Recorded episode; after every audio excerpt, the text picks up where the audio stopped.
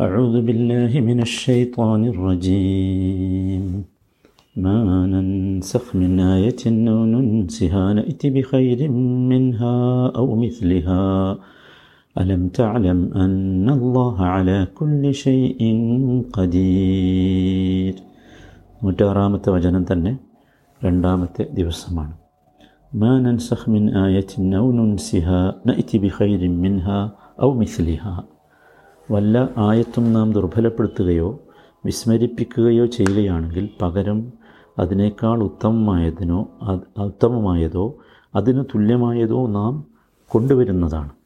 ഇതാണ് നാം വിശദീകരിച്ച ഭാഗം. ഇതിൽ നമ്മൾ പറഞ്ഞു ഈ ജൂതന്മാർ മുസ്ലിമീങ്ങൾക്കിടയിൽ സംശയം ജനിപ്പിക്കാൻ വേണ്ടി ഉണ്ടാക്കിയ ഒരു ആക്ഷേപത്തിനുള്ള മറുപടിയാണ് ഈ വചനമെന്ന്. നോക്കൂ ഇവിടെ നമ്മൾ മനസ്സിലാക്കേണ്ടത് വിശുദ്ധ ഖുർആാനിൽ മാത്രമല്ല ഇത്തരം നസ്ഖുകൾ വന്നിട്ടുള്ളത്. ഖുർആാനല്ലാത്ത വേദങ്ങളിലൊക്കെ യഥാർത്ഥത്തിൽ മുമ്പത്തെ വേദങ്ങളിലൊക്കെ നസ്ഖ് ഉണ്ടായിരുന്നു. അത് നമുക്കതിന് ചരിത്രപരമായ രേഖകളുണ്ട്. അതുപോലെ തന്നെ വേദങ്ങളിൽ നിന്നുള്ള രേഖകളുമുണ്ട്. ചരിത്രമായ രേഖകളിൽപ്പെട്ടതാണ് നമുക്കറിയാം. ആദം നബി അലൈഹി ഇസ്ലാമയുടെ കാലത്ത് അദ്ദേഹത്തിന്റെ പുത്രന്മാരും പുത്രിമാരും തമ്മിൽ വിവാഹം നടത്തുമായിരുന്നു. കാരണം അന്ന് അന്യ സ്ത്രീകൾ ഉണ്ടായിരുന്നില്ല. അങ്ങനെയായിരുന്നല്ലോ അപ്പോൾ ആ നിയമം പിന്നീട് എന്തായി? പിന്നീടത് മാറി. പിന്നീടത് നിരോധിക്കപ്പെട്ടു. അല്ലേ? അതുപോലെ ഇസ്രായേലിയർക്ക് ആദ്യകാലത്ത് രണ്ട് സഹോദരിമാരെ ഒന്നിച്ച് വിവാഹം കഴിക്കാമായിരുന്നു. അത് തൗറാത്ത് മുഖേന തന്നെ എന്താക്കി? ദുർബലപ്പെടുത്തി. അങ്ങനെ ഉണ്ടാകാം അപ്പോൾ അങ്ങനെ വരാം. മനസ്സിലായില്ല? അത് എന്തിലല്ല? ഖുർആാനിൽ മാത്രമുള്ളത്. ഇബ്രാഹിം നബി അലൈഹി ഇസ്ലാമിനോട് മകനെ അറുക്കാനല്ല ആദ്യം കൽപ്പിച്ചത്. പിന്നീട് ആ കൽപ്പന ദുർബലപ്പെടുത്തി ഒരാടിനെ അറുത്താൽ മതിയെന്ന് നിശ്ചയിച്ചല്ലോ. നമുക്കറിയാം അത്. അതുപോലെ പശുക്കുട്ടിയെ ആരാധിച്ച ഇസ്രായേലിയരെ കൊല്ലുവാനാണ് ആദ്യം കൽപ്പിച്ചിരുന്നത്. കുറേ പാർ കുറേ ആളുകൾ കൊല്ലപ്പെട്ടു. അപ്പോൾ കൊല നിർത്താൻ ചെയ്യാൻ നിർത്തൽ ചെയ്യാൻ വേണ്ടി കൽപ്പിച്ചു. അങ്ങനെ പലതും. ഇതൊന്നും ഈ യഹൂദികൾക്ക് നിഷേധിക്കാൻ സാധ്യമല്ല. ഒരിക്കലും സാധ്യമല്ല. ഇനി നോക്കൂ ഇനി ഞാൻ പറഞ്ഞു വേദങ്ങളിൽ തന്നെ യഥാർത്ഥത്തിൽ അത് നമുക്ക് വളരെ കൃത്യമായി മനസ്സിലാക്കാൻ സാധിക്കും. വേദങ്ങളിലേക്ക് വന്നാൽ വിശുദ്ധ ഖുർആൻ മുൻകഴിഞ്ഞ വേദങ്ങളെക്കുറിച്ച് പറയുന്നിടത്ത് പറയുന്നുണ്ട്. സുഹൃത്തു ആൽ ഇമ്രാനിലെ അൻപതാമത്തെ വചനത്തിൽ കാണാം. വ ലിമാ ബൈന യദയ്യ മിന തൗറാത്ത് അത് യഥാർത്ഥത്തിൽ നമ്മളവിടെ മനസ്സിലാക്കേണ്ടത് ഇത് ഖുർആാനിന്റെയോ അല്ലെങ്കിൽ നബി സല്ലാ അലൈഹി സ്വലമയുടെയോ ഒരു പിന്നെ കുറ്റമായി ഇവർ പറയേണ്ടതില്ല. കാരണം ഐസ അലഹിസ്സലാം വന്നപ്പോഴുള്ള കഥ പറയുന്നുണ്ട് മുസത്തിഖല്ലിമബൈന യദയ്യമിന യദയ്യ മിന തൗറാത്ത് എന്റെ മുമ്പിലുള്ള തൗറാത്തിനെ സത്യപ്പെടുത്തിക്കൊണ്ട് അതുപോലെ തന്നെ വലി ഉഹില്ലലക്കും ബാദല്ലതി ഹുരിമ അലൈക്കും. നിങ്ങൾക്ക് നിഷിദ്ധമാക്കപ്പെട്ട കാര്യങ്ങളിൽ ചിലത് നിങ്ങൾക്ക് അനുവദിച്ചു തരുവാൻ വേണ്ടി. അതിനാണ് ഞാൻ വന്നിട്ടുള്ളത്. അപ്പോൾ നോക്കൂ വലി ഉഹില്ലലക്കും ബാദല്ലതി ഹുരിമ അലൈക്കും. തൗറാത്ത് മുഖേന അവർക്ക് നിഷിദ്ധമാക്കിയിരുന്ന ചില കാര്യങ്ങൾ ഇഞ്ചിൽ മുഖേന എന്താക്കി? അനുവദിച്ചിട്ടുണ്ട്. വജിത്തുക്കും ബി ആയത്തിൻ മിർ റബ്ബിക്കും ഫത്തഖുല്ലാഹ വ നിങ്ങളുടെ റബ്ബിൽ നിന്നുള്ള ആയത്തുമായാണ് ഞാൻ നിങ്ങൾക്ക് വന്നിട്ടുള്ളത് ഞാൻ കൊണ്ടുവന്നിട്ടുള്ളത് ആയാൽ നിങ്ങൾ അള്ളാഹുവിനെ സൂക്ഷിക്കണം എന്നെ അനുസരിക്കണം എന്ന് ആര് പറയുന്നുണ്ട്? ഐസ അലഹിസ്സലാം പറയുന്നതായി ഖുർആൻ നമുക്ക് പറഞ്ഞു തരുന്നുണ്ട്. അപ്പോൾ ഇവിടെ വളരെ കൃത്യമാണല്ലോ വാചകം. വലി ഉഹില്ലലക്കും ബാത്തല്ലതി ഹുരിമ അലൈക്കും. മാറ്റിയിട്ടുണ്ട് എന്ന് തന്നെയാണ് യഥാർത്ഥത്തിൽ. അപ്പോൾ അത് ഇതെന്ത എന്തല്ല? പിന്നെ ഖുർആാനിന്റെ മാത്രം ഒരു സംഗതിയല്ല അത് എന്ന് നമ്മൾ കൃത്യമായി മനസ്സിലാക്കണം. ഇനി ഒരു കാര്യം കൂടി മനസ്സിലാക്കുക. എന്തൊക്കെ വിഷയങ്ങളിലാണ് നെസ്ഹ് വന്നിട്ടുള്ളത്? ഒരു വളരെ കൃത്യമായിട്ട് മനസ്സിലാക്കിക്കോ. രണ്ട് കാര്യങ്ങളിൽ ഖുർആാനിൽ നെസ്ഹില്ല നെസ്ഹ് ഉണ്ടാവില്ല രണ്ട് കാര്യങ്ങൾ. ഒന്നാമത്തേത് അക്കീതയുമായി ബന്ധപ്പെട്ട കാര്യങ്ങളില്ല. വിശ്വാസ കാര്യങ്ങളിൽ ഒരിക്കലും എന്തില്ല? നെസ്ഹില്ല. കാരണം എന്താ? അത് സാബിറ്റത്തുൻ ലാ തതഗയ്യർ മുന്നതു അഹദി ആദം ഹത്തായുമൽ ഖിയാമ ആദം അലഹിസ്സലാം മുതൽ ഖിയാമത്ത് നാൾ വരെ അതൊന്നാണ് മാറൂല അക്കീത മാറൂല അള്ളാഹു വാഹിദുൻ അഹദുൻ അള്ളാഹു ഏകനാണ് അത് മാറുമോ അത് മാറൂല അതിൽ വ്യത്യാസം പെടൂല വിശ്വാസപരമായ കാര്യങ്ങളൊന്നും മാറൂല. ഐബ് വിശ്വാസം മാറോ? ഇല്ല. ആഹ്റത്തിനെക്കുറിച്ചുള്ള വിശ്വാസം മാറോ? ഇല്ല. മലക്കുകൾ കുറിച്ചുള്ള വിശ്വാസം മാറോ? ഇല്ല. അപ്പോൾ ചുരുക്കത്തിൽ അക്കീതയുമായി ബന്ധപ്പെട്ട വിശ്വാസപരവുമായി ബന്ധപ്പെട്ട ഒരു കാര്യത്തിലും എന്തില്ല? നസ്ഖില്ല. എല്ലാ അള്ളാഹുവിന്റെ അടുത്ത് വന്ന എല്ലാ വേദങ്ങളും ഒരേപോലെയാണ് ഇതിനെ കാണുന്നത്. അതിലൊരു വ്യത്യാസമില്ല രണ്ടാമത്തെ കാര്യം വിശുദ്ധ ഖുർആാനിൽ പരാമർശിക്കപ്പെട്ട ചരിത്രങ്ങൾ. അതിലും എന്തില്ല നസ്ഖില്ല അതിൽ നെസ്ഖ് വരൂല. നെസ്ഖ് വരേണ്ട കാര്യമില്ല അതിൽ അതാണ്. കാരണം എന്താ ഈ ചരിത്രം എന്ന് പറയുന്നത് മുമ്പ് കഴിഞ്ഞു പോയ ഒരു സംഗതി നമുക്ക് പറഞ്ഞു തരികയാണല്ലോ. അത് അള്ളാഹുവിൽ നിന്ന് ഉള്ള സത്യസന്ധമായ വിവരണമാണ്. അപ്പോൾ അതുകൊണ്ട് അതിലെന്തില്ല ഇപ്പോൾ ഉദാഹരണം ഞാൻ പറയാം. ആനക്കലഹ സംഭവം. ആനക്കലഹ സംഭവം ഒരു സ്ഥലത്ത് ഒരിക്കൽ പറഞ്ഞിട്ട് മറ്റൊരു സ്ഥലത്ത് മാറ്റി പറയുന്നുണ്ടോ? അല്ലെങ്കിൽ വേറെ രീതിയിലാണെന്ന് പറയുന്നുണ്ടോ? അതൊന്നുമില്ല. അതൊന്നും ഒരിക്കലുമില്ല. അത് നമ്മൾ കൃത്യമായിട്ട് മനസ്സിലാക്കണം. അപ്പോൾ ഈ രണ്ട് കാര്യങ്ങളിലും എന്തില്ല? ഈ നെസ്ഹ് ഇല്ല. അപ്പോൾ അതുകൊണ്ട് ഇതൊരാക്ഷേപമായിട്ട് വരണ്ട എന്നാണ് പറഞ്ഞത്. ഇതിനെ ഒരാക്ഷേപവുമായി ഇതൊരാക്ഷേപമാക്കി നിങ്ങൾ വരേണ്ടതില്ല.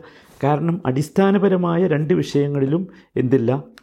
നെസ്ഹില്ല പിന്നെ എന്തിലാണ് ഈ നെസ്ഹ് വരിക അതുകൂടി നമുക്ക് മനസ്സിലാക്കിയിട്ട് മുമ്പോട്ട് പോകാം. എല്ലാവരും ശ്രദ്ധിച്ചോ? മൂന്ന് കാര്യങ്ങളാണ് നെസ്ഹായിട്ടുള്ളത് ഒന്നാമത്തേത് വചനവും അത് ഉൾക്കൊള്ളുന്ന വിധിയും ഒന്നിച്ച് ദുർബലപ്പെടുത്തും. ആ വചനവും ഉണ്ടാവില്ല അതിലുള്ള വിധി ഉണ്ടാവില്ല.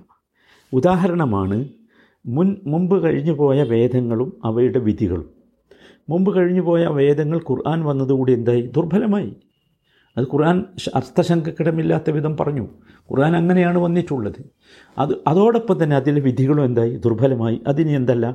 ബാധകമല്ല. മനസ്സിലായല്ലോ? വളരെ കൃത്യമാണല്ലോ. രണ്ടാമത്തേത് ആ വചനം ആയത്ത് അവിടെ ഉണ്ടാവും. പക്ഷേ അതിലുള്ള വിധി എന്താകും? ദുർബലപ്പെടും. ആയത്ത് അവിടെ ഉണ്ട്. വിധി ദുർബലപ്പെടും എന്ന് പറഞ്ഞാൽ അടിസ്ഥാനപരമായി ആ വിധിയിൽ ചില മാറ്റങ്ങൾ വരുമെന്നാണ്.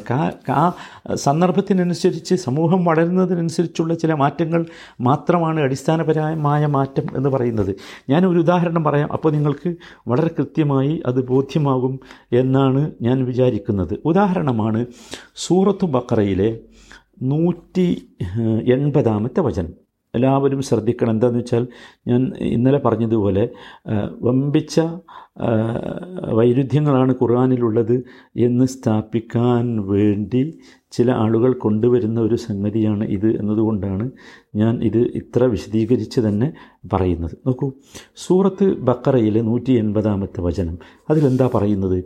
كتب عليكم إذا حضر أحدكم الموت إن ترك خيرا الوصية للوالدين والأقربين بالمعروف حقا على المتقين എന്താ പറഞ്ഞത് ഇവിടെ അനന്തരാവകാശ സ്വത്തിനെക്കുറിച്ചാണ് ഈ ഈ ഈ സംഗതി പറയുന്നത് മനസ്സിലായില്ലേ എന്താ പറയുന്നത് കുത്തിബ അലൈക്കും ഇത് അഹദറ അഹദക്കുമുൽ മൗത്ത് നിങ്ങളിൽ ആർക്കെങ്കിലും മരണം വന്നാൽ മരണമാസന്നമായാൽ ഇൻ തറക്ക ഖൈറനിൽ വസി ഇൻ തറക്ക ഖൈറൻ.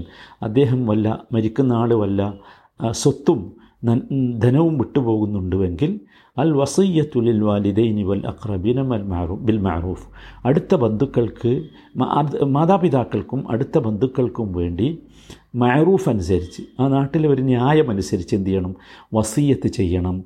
ഹക്കൻ അലൽ മുത്തഖീൻ. അത് മുത്തഖീങ്ങൾക്ക് ഉള്ള ഒരു കടമയാകുന്നു എന്നാണ് പറഞ്ഞത്. മനസ്സിലായല്ലോ? വളരെ കൃത്യമാണ് വാചകം. അവ എന്താണെന്ന് വെച്ചാൽ അവിടെ എന്താണ്? വസീയത്താണ്. എന്തുണ്ടായിരുന്നില്ല? മാതാപിതാക്കൾക്ക് അനന്തരാവകാശ സ്വത്തിൽ നിന്ന് ഓഹരി ഉണ്ടായിരുന്നില്ല. മറിച്ച് എന്ത് ചെയ്യാം? മക്കൾക്ക് മരണമാസന്നമാകുന്ന സമയത്ത് എന്ത് ചെയ്യാം? വസീയത്ത് ചെയ്യാം. മനസ്സിലായില്ലേ? നോക്കൂ ഇതാണ് നൂറ്റി എൺപതാമത്തെ വചനം. ഈ വചനം അവിടെ ഉണ്ട് ഖുർആനിൽ എന്നാൽ ഈ വചനത്തിലുള്ള ഹുക്കുമിനെ വിധിയെ ഒരു ചെറിയ മാറ്റം വരുത്തി. അതാ ആ സന്ദർഭത്തിനനുസരിച്ച് മാറിയതാണ്. എല്ലാം മാറാറുണ്ടല്ലോ. അങ്ങനെ മാറി. അത്രയേ ഉള്ളൂ. അതിൽ വേറൊരു പുതുമയൊന്നും അതിലില്ല. എങ്ങനെയാണ് മാറിയത്? സമൂഹം നോക്കൂ ഈ ഈ വചനം അവതരിക്കുന്ന പശ്ചാത്തലം കൂടി നമ്മൾ മനസ്സിലുണ്ടാകണം. അനന്തരാവകാശ സ്വത്ത് വീതിക്കുക എന്നൊരു ഏർപ്പാടില്ലാത്തൊരു കാലത്താണ് ഇത് അതാണ് നമ്മൾ മനസ്സിലാക്കേണ്ടത്. അന്നാണ് ഇത് പറയുന്നത്. അപ്പോൾ ആളുകൾ അനന്തരാവകാശ സ്വത്ത് സ്വീകരിക്കാം നൽകും എന്നൊരവസ്ഥയിലേക്ക് എത്തിയപ്പോൾ സൂറത്തു നിസയിലെ പതിനൊന്നാമത്തെ വചനം വന്നു. പതിനൊന്നാമത്തെ വചനത്തിൽ എന്താ ഉള്ളത്? യൂസിഖുമുല്ലാഹു ഫി ഔലാദിക്കും ലിദ്ദക്കരി മിസ്ലു ഹദ്ദിൽ ഉൻസൈൻ എന്ന് പറഞ്ഞുകൊണ്ട് നമുക്കറിയാം അവിടെ പറയുന്നത് അനന്തരാവകാശ സ്വത്ത് ഓഹരി വെക്കേണ്ട വിഹിതമാണ്. അവിടെ നോക്കൂ അവിടെ കുറച്ച് വിശദീകരിച്ചാണ് പറഞ്ഞത്.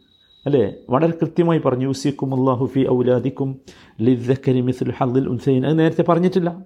നിങ്ങളുടെ സന്താനങ്ങളുടെ കാര്യത്തിൽ അള്ളാഹു നിങ്ങൾക്ക് നിർദ്ദേശം നൽകുകയാണ് വസീഹത്ത് നൽകുകയാണ്. എന്ത്? ആണിന് രണ്ട് പെണ്ണിന്റെതിന് തുല്യമായ ഓഹരിയാണുള്ളത്.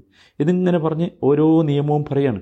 വ ഇൻകു ഫ ഇൻകുന്ന നിസ അൻ ഫൗഖസ്നതൈനി ഫലഹുന്ന സുലുസാമ തറക്ക് രണ്ടിലധികം പെൺമക്കളുള്ളതാണ് മരിച്ച ആളെങ്കിൽ വിട്ടേച്ചു പോയ സ്വത്തിന്റെ മൂന്നിൽ രണ്ട് ഭാഗമാണ് അവർക്കുള്ളത് ഇൻകാനത്ത് വാഹിദത്തൻ ഫലഹൻ നിസ്ഫ് ഒരു മകൾ മാത്രമാണെങ്കിൽ അവൾക്ക് പകുതിയാണുള്ളത്.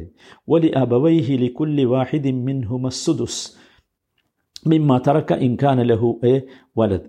അപ്പം മരിച്ച ആൾക്ക് സന്താനമുണ്ടെങ്കിൽ അയാളുടെ മാതാപിതാക്കളിൽ ഓരോരു നോക്കൂ ഇത് വളരെ ശരിക്കും നമ്മൾ മനസ്സിലാക്കേണ്ട വളരെ ഗൗരവമുള്ള ഒരു സംഗതിയാണ് മാറ്റം വന്നത് അവിടെയാണ്. വലി അബവൈഹി ലിക്കുല്ലി വാഹിദി മിൻ മസ്സുദുസു മിൻ മതറക്ക ഇൻഖാന ലഹു എ വലത് മരിച്ച ആൾക്ക് സന്താനമുണ്ടെങ്കിൽ അയാളുടെ മാതാപിതാക്കളിൽ ഓരോരുത്തർക്കും അയാൾ വിട്ടേച്ചു പോയ സ്വത്തിന്റെ സുദുസ് അഥവാ ആറിലൊന്ന് വീതം ഉണ്ടായിരിക്കും. ഓരോരുത്തർക്കും മാതാവിനും പിതാവിനും ആറിലൊന്ന് ഫഇല്ലം لم يكن له ولد وورثه أبواه فلأمه അസുലുസ് ഇനി അയാൾക്ക് മക്കളില്ല. മാതാപിതാക്കൾ അയാളുടെ അനന്തരാവകാശികളാകുകയാണെങ്കിൽ അയാളുടെ മാതാവിന് മൂന്നിലൊരു ഭാഗമുണ്ടാകും. ഫലി ഉമ്മിഹി അസുലുസ് ഫഇൻ കാന ലഹു ഇഹ്വറ്റുൻ ഫലി ഉമ്മിഹി അസുദുസ് ഇനി അയാൾക്ക് സഹോദരങ്ങൾ ഉണ്ടായിരുന്നാൽ അയാളുടെ മാതാവിന് ആറിലൊന്നുണ്ടാകും. നോക്കൂ ഇങ്ങനെ എന്നിട്ട് മിമ്പാദി വസീയത്തിന് യുസിബിഹാവുദേ എന്ന് പറഞ്ഞ ആയത്ത് അവസാനിക്കും. ഇങ്ങനെ അനന്തരാവകാശ സ്വത്തിന്റെ കൃത്യമായ നിയമം പിന്നീട് വന്നു. ആ ആദ്യത്തെ ആയത്ത് അവിടെ ഉണ്ടോ? സൂറത്തുൽ ബക്കറയിൽ നൂറ്റമ്പതാമത്തെ ആയത്ത് അവിടെ ഉണ്ടോ? ഉണ്ട്. രണ്ടാമത്തെ ആയത്ത് അതിന്റെ ഒരു വിശദീകരണമാണ്. അഥവാ ആദ്യത്തെ ആയത്തിൽ നൂറ്റി എൺപതാമത്തെ വചനത്തിൽ മാതാപിതാക്കൾക്ക് വസീയത്തായിരുന്നുവെങ്കിൽ രണ്ടാമത്തെ വചനത്തിൽ മാതാപിതാക്കൾക്കുള്ള ഓഹരി കൃത്യമായി എന്ത് ചെയ്തു? നിശ്ചയിച്ചു. ഇത്രയേ ഉള്ളൂ. ഇതിലൊരു വല്ലാത്ത ഒരു ആശ്ചര്യപ്പെടേണ്ട കാര്യമോ ഒന്നുമില്ല. ഇതാണ് രണ്ടാമത്തെ നെസ്ഹിന്റെ രീതി. നമ്മൾ ഞാനിത് ഇത്ര വിശദീകരിച്ച് പറയുന്നതിനാന്ന് ചോദിച്ചാൽ ഒരു സംശയം ആ കാര്യത്തിൽ ഉണ്ടാകണ്ട എന്നുള്ള മൂന്നാമത്തേത് ആ വചനം ഇല്ല. മനസ്സിലായില്ലേ? പക്ഷേ നിയമം ഉണ്ടാവും. നിയമമുണ്ടാവും നിയമം ഇസ്ലാമിക ശരീരത്തിലുണ്ട് ആ വചനമില്ല. ഉദാഹരണമാണ് ഹദീസുകളിലൊക്കെ വന്നതാണത് വിവാഹിതരായ വ്യഭിചാരികളെ കല്ലെറിഞ്ഞു കൊല്ലണമെന്ന നിയമം. മനസ്സിലെ ആ നിയമം പ്രഖ്യാപിക്കുന്ന ഒരു വചനം നേരത്തെ ഖുർആനിൽ ഉണ്ടായിരുന്നു. പിന്നീട് അതിന്റെ പാരായണത്തെ എന്ത് ചെയ്തു? ദുർബലപ്പെടുത്തി. ആ നിയമം എന്തായി? നിലനിർത്തി. ഇങ്ങനെ വരാം. ഇത് അതൊക്കെ എന്താണ്? അതൊക്കെ അള്ളാഹു സുബാനത്താലെയാണ് ആ ആ ആ അവസ്ഥക്കനുസരിച്ച് നിയമങ്ങളെ ഉണ്ടാക്കുന്നത്. അത്രയേ ഉള്ളൂ. അതിൽ മറ്റൊന്നുമില്ല എന്ന് വളരെ കൃത്യമായി നമ്മൾ എന്ത് ചെയ്യണം മനസ്സിലാക്കണം. അതാണ് ഈ നെസ്ഖിനെക്കുറിച്ച് നമുക്ക് ബോധ്യപ്പെടേണ്ട ഏറ്റവും പ്രധാനമായ കാര്യം. അതല്ലാതെ ഇതിലെന്തില്ല? ഒരു വൈരുദ്ധ്യം കാണേണ്ട അല്ലെങ്കിൽ പിന്നെ അങ്ങനെ അതിനെ മനസ്സിലാക്കേണ്ട കാര്യമില്ല എന്നർത്ഥം അത് ഒരിക്കലും ഖുർആാനിലോ അല്ലെങ്കിൽ നബിസല്ലാ അലൈഹി സ്വല്ലമയിലോ ഇസ്ലാമിലോ ഒക്കെ സംശയം ജനിപ്പിക്കാൻ വേണ്ടി ജൂതന്മാർ കൊണ്ടുവന്ന ഒരു സംഗതി മാത്രമാണ്. അത് ഇന്നും ചിലർ ഏറ്റുപിടിക്കുന്നു എന്നതിലല്ലാതെ എന്നതല്ലാതെ അതിലൊരിക്കലും എന്തില്ല മറ്റൊരു സംഗതികളുമില്ല എന്ന് നാം മനസ്സിലാക്കേണ്ടതുണ്ട്. അള്ളാഹു അള്ളാഹു തഹല അവന്റെ മുൻ വേദങ്ങളിലുണ്ടായിരുന്ന ചില വചനങ്ങളെയും അതുപോലെ തന്നെ ഒക്കെ അന്തിമവേദമായ ഖുർആാനിലൂടെ ദുർബലപ്പെടുത്തും ആ സ്ഥാനത്ത് അതിനേക്കാൾ മികച്ചത് കൊണ്ടുവരുന്ന മികച്ച വചനങ്ങളുണ്ട് മികച്ച വിധികളുണ്ട്. നമ്മൾ ഉദാഹരണങ്ങൾ പറഞ്ഞല്ലോ സാന്ദർഭികമായി വേണ്ടിവരും എന്ന്. അല്ലേ? ഇനി- ഖുർആാനിലെ തന്നെ ചില ആയത്തുകളിലെ ചില വചനങ്ങളിലെ വിധികളെ മറ്റു ചില വചനങ്ങളെ കൊണ്ട് വിപുലീകരിക്കുന്നു. അതാണ് നമ്മൾ കണ്ടത്. ഒരുപാട് ഉദാഹരണമുണ്ട് ഞാൻ ഒരു ഉദാഹരണം മാത്രമാണ് പറഞ്ഞത്. വിപുലീകരിക്കുന്നു അല്ലെങ്കിൽ വിശദീകരിക്കുന്നു. ഇതൊക്കെയാണ്. മനസ്സിലായില്ലേ? ഇത്രയേ ഉള്ളൂ ഇതിൽ. അതല്ലെങ്കിൽ അള്ളാ റസൂലിന്റെ ചില സുന്നത്തുകളെ കൊണ്ട് റബ്ബിന്റെ കൽപ്പന അനുസരിച്ച് ചില സുന്നത്തിനെ കൊണ്ട് അതിനെ വിശദീകരിക്കുന്നു. അതൊക്കെ ഉണ്ട്. ഇതൊക്കെ എത്രയേ ഉള്ളൂ ഇത്. ഇതിൽ അതല്ലാത്ത വേറെ ഒന്നുമില്ല എന്ന് നമ്മൾ മനസ്സിലാക്കേണ്ടതുണ്ട്. അതല്ലാതെ വിശുദ്ധ ഖുർആൻ ആകെ തകരാറാണ് ഇതുകൊണ്ട് എന്ന് ആരും വിചാരിക്കേണ്ടതില്ല. വിശു വിശുദ്ധ ഖുർആനിൽ വിധിയും ആശയവും തികച്ചും ദുർബലപ്പെടുത്തി നിരർത്ഥകമാക്കപ്പെട്ട എന്തെങ്കിലും വാക്കുകളുണ്ട് വചനങ്ങളുണ്ട് എന്നാലും ഇതിന്റെ അടിസ്ഥാനത്തിൽ വ്യാഖ്യാനിക്കേണ്ടതില്ല. അങ്ങനെ വ്യാഖ്യാനിക്കുന്നവർക്കാണ് യഥാർത്ഥത്തിൽ അബദ്ധം സംഭവിക്കുന്നത്. നേർക്ക് നേരെ നോക്കിയാൽ ഇതിനൊന്നും ഒരു തരത്തിലുള്ള വൈരുദ്ധ്യമോ അല്ലെങ്കിൽ കേടുപാടുകളോ വീക്ഷിക്കാൻ ആർക്കും സാധ്യമല്ല. അള്ളാഹു താല യഥാർത്ഥ രീതിയിൽ മനസ്സിലാക്കാനുള്ള തൗഫീഖ് നമുക്കെല്ലാവർക്കും നൽകുമാറാകട്ടെ.